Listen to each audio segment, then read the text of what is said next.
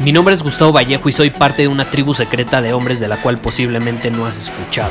Somos hombres de acción más que de palabras, expresamos nuestra verdad aun si el mundo no está de acuerdo con ella. Invertimos en nosotros mismos todos los días y le damos la bienvenida al riesgo. Nuestra motivación es diferente a la de la mayoría. ¿Por qué? Porque jugamos para ganar en lugar de jugar para no perder. Juntos estamos creando un nuevo imperio y nuestra más grande batalla es en contra del príncipe, la mediocridad y de los condicionamientos que la sociedad, los medios y la televisión han impuesto para quitarle a los hombres su poder personal. Si le preguntas a las personas normales, a la sociedad y a las escuelas, te dirán que estamos locos y que somos rebeldes. Y sí, tienen razón. Estamos locos, somos rebeldes, pensamos diferente y por eso el futuro nos pertenece. Somos hombres superiores y estos son nuestros secretos.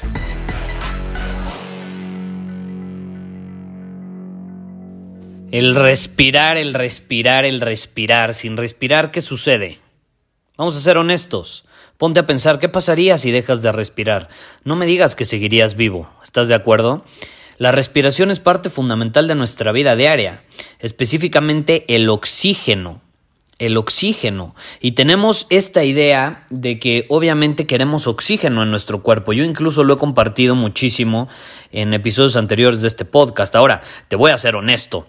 Eh, he estado leyendo un libro muy bueno en torno a este tema de la respiración, del oxígeno y las ventajas del mismo. Yo he estado obsesionado con esta situación de la respiración ya por algunos años y pues bien, bien lo he compartido anteriormente, pues yo recomiendo eh, hacer ejercicios de respiración todos los días, de preferencia en las mañanas cuando nos despertamos. Siempre digo oxigenar nuestro cuerpo.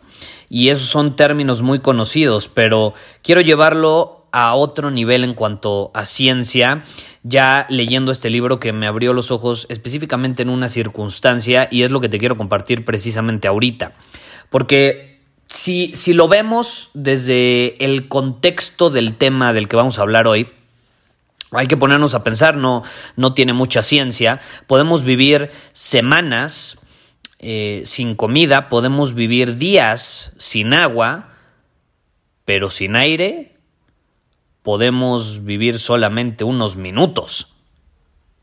Solo unos minutos. Entonces, si el aire realmente, o bueno, el respirar, por así decirlo, porque no es como que es aire tal cual, sino el que el respirar es algo tan fundamental en nuestra vida, ¿por qué no le ponemos ese peso en nuestras acciones diarias? ¿Por qué nuestras acciones no demuestran no son coherentes con el nivel de importancia que tiene la respiración para vivir. Y eso es algo que yo nunca he logrado entender, por eso es un tema que me ha apasionado muchísimo últimamente. Yo no entendía por qué le ponemos tanta atención a lo que comemos y a lo que tomamos, pero prácticamente no le ponemos ni, ni un poco de atención a la calidad del aire que respiramos y a cómo respiramos. Y las conclusiones a las que he llegado es que probablemente pues como que descartamos esa opción de darle importancia o al menos ser conscientes de ello. ¿Por qué? Porque no respiramos generalmente conscientemente, porque creemos que es un proceso automático y como es automático ya lo deberíamos de estar haciendo bien. Ya lo deberíamos de estar haciendo bien. Es bien sabido, por ejemplo, se sabe, es muy claro, que el consumo diario de comida y de agua tiene que ser de cierta cantidad y calidad. Demasiado o muy poco de eso mismo, pues nos empieza a causar problemas. Ahora, también es un hecho que hay así como hay calidad de comida, hay calidad de aire. Hay calidad de aire. Y eso es una realidad y eso se sabe. Hay ciudades muy contaminadas y no me digas que es saludable. Estaba leyendo la vez pasada una estadística que decía que aproximadamente 8 millones de personas en el mundo mueren de, de o, a causa de la contaminación. 8 millones de personas, imagínate, a causa de la contaminación. Eh, es un hecho que la calidad del aire influye muchísimo en nuestra plenitud y nuestra salud. Eso creo que está muy claro, ¿no? Y no es como que tengo que hablar mucho al respecto. Pero ¿qué hay de la cantidad? Poco se habla sobre la cantidad. ¿Qué hay de la cantidad de aire que respiramos? ¿Cuánto aire deberíamos, o bueno, cuánto deberíamos de respirar? para tener óptimos niveles de energía, de salud, de bienestar? ¿Cómo podemos medir la cantidad de aire o de oxígeno que estamos respirando? ¿Cuál es ese número? ¿O cuál es la clave para saberlo? Y estaba leyendo esta situación, eh, estudios y demás, me, me puse a investigar, últimamente es un tema que me ha apasionado, y hay algo y una conclusión científica a la que se ha llegado que me encanta, y es que los mamíferos que más tiempo viven, ya está comprobado que tienen un ritmo cardíaco en reposo menor, menor. El ritmo cardíaco de los mamíferos que más viven es bajo. ¿Y a qué se debe esta situación? ¿A qué se debe esta situación? A que respiran lento. Y esta es una conclusión extraordinaria. Resulta que uno de los mayores obstáculos para respirar en plenitud y de forma benéfica es sobre respirar. O sea, respirar de manera sumamente agitada, excesiva. Hay ejercicios muy buenos donde respiras rápido, que se llaman fire breaths, y a mí me cargan de energía y es una forma increíble de oxigenar tu cuerpo incluso. Pero te avientas 30 respiraciones así y luego ya vuelves a lo normal. No es como que estás con fire breaths todo el día. Si lo haces sería contraproducente y terminarías haciéndote daño.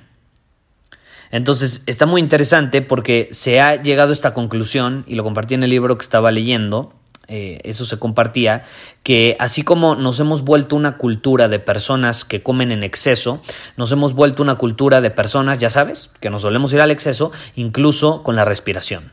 Respiramos en exceso. La mayor parte de las personas ni siquiera se dan cuenta y respiran en exceso. Incluso ahí se comparte un dato de un estudio que se hizo donde dice que una cuarta parte de la población moderna en el mundo en general padece de una sobrerespiración o respiración excesiva crónica y bastante seria. Así lo dice, serious chronic overbreathing. O sea, sobrerespiramos de manera crónica y ya es una situación seria. Entonces, ¿cuál es la conclusión? ¿Cuál es la conclusión? Respira menos. Si quieres respirar mejor, empieza a respirar menos. ¿Y cuál es ese punto ideal? Eh, se ha llegado a la conclusión de que un buen número puede ser 5.5 respiraciones por minuto. ¿Y por qué es realmente un problema? ¿Por qué es un problema? Si nos vamos a la parte científica, pues no, no es tan complicado. Digo, yo no soy doctor ni mucho menos, pero lo he investigado y las células de nuestro cuerpo sanas obviamente se alimentan de oxígeno, se nutren de oxígeno. Entonces, ¿qué sucede? Los números eh, son bastante preocupantes en cuanto a la calidad de las células hoy en día. Está bastante eh, eh, grave la situación porque nos hemos creído el cuento de que respirar más veces es mejor o de que tener suficiente oxígeno en el cuerpo es señal de un cuerpo saludable. Y adivina qué, yo creía esto también, ¿eh? Yo también creía esto e incluso lo he compartido en algunos episodios. Entonces, de hecho, creo que era bueno grabar este episodio para actualizar mi perspectiva en torno a esta situación después de estos estudios y esta explicación científica porque se me hace bastante eh, coherente eh, y aterrizada. Y es que no importa si respiramos 30 veces o 5 veces al minuto, un cuerpo saludable eh, siempre va a tener suficiente oxígeno. Pero lo que realmente le ayuda al cuerpo a estar en óptimos niveles de salud y un funcionamiento y tener un funcionamiento óptimo no es respirar más rápido o más lento, eh, ni siquiera es más aire. Lo que necesitamos es dióxido de carbono. Dióxido de carbono. Todos creen que necesitan más oxígeno en su cuerpo y creen también, o al menos muchas personas, que entre más respiren mejor. Pues no es cierto. No es cierto. Así como puedes comer demasiado, también puedes respirar demasiado. Entonces, ¿cuál es la conclusión? Cada célula saludable tiene oxígeno, pero respirar de manera sana no se trata del oxígeno. ¿Por qué? Porque todos los cuerpos saludables ya tienen suficiente oxígeno. Se trata del dióxido de carbono que tiene que estar presente para que, el oxígeno salga de la hemoglobina, por así decirlo, eh, hacia las células que más lo necesitan. Esa es la clave. Y lo dice el libro. El libro dice, el punto es recordar que la hemoglobina libera oxígeno en la presencia de dióxido de carbono. Cuando respiramos en exceso, demasiado dióxido de carbono impide que situaciones así eh, sucedan. Incluso hay una condición que se llama hipocapnia. ¿no? O bueno, al menos así se dice en inglés, lo que termina provocando que la hemoglobina retenga el oxígeno y no se libere, por lo que al final deja de llegar a nuestros tejidos y a nuestros órganos para que los ayude y ayude y beneficie a las células que se encuentran ahí. Entonces, entre menos oxígeno llegue a nuestros músculos, pues menos pueden trabajar de manera eficiente, por ejemplo. Termina siendo contraproducente. Entonces, ¿cuál es la clave? Sí, el oxígeno, necesitamos oxigenar nuestro cuerpo, pero ¿cuál es la clave para poderlo conseguir con éxito? El dióxido de carbono. ¿Y sabes cómo lo podemos conseguir de una mejor manera? Respirando menos, respirando menos. El punto ideal, 5.5 respiraciones al minuto. Hay muchas formas de medir, por ejemplo, eh, yo mido con eh, yo mido mi sueño con diferentes herramientas, las comparto en Círculo Superior, pero una de estas herramientas me permite eh, medir cuál es mi ritmo cardíaco en reposo, que es cuando estoy durmiendo, eh, y por ejemplo el mío es de ciertas pulsaciones por minuto, es bastante bajo, de hecho, eso significa que mi cuerpo se mantiene saludable en ese sentido y que pues al menos, como todo indica, voy a poder vivir más. Esa es la situación. Los mamíferos que tienen el ritmo cardíaco más bajo tienden a vivir más tiempo. Tienden a vivir más tiempo. Ojo, el ritmo cardíaco en reposo. No dije el ritmo cardíaco en general, en reposo. Pero bueno, ahí te dejo esta idea que saqué recientemente después de estar investigando.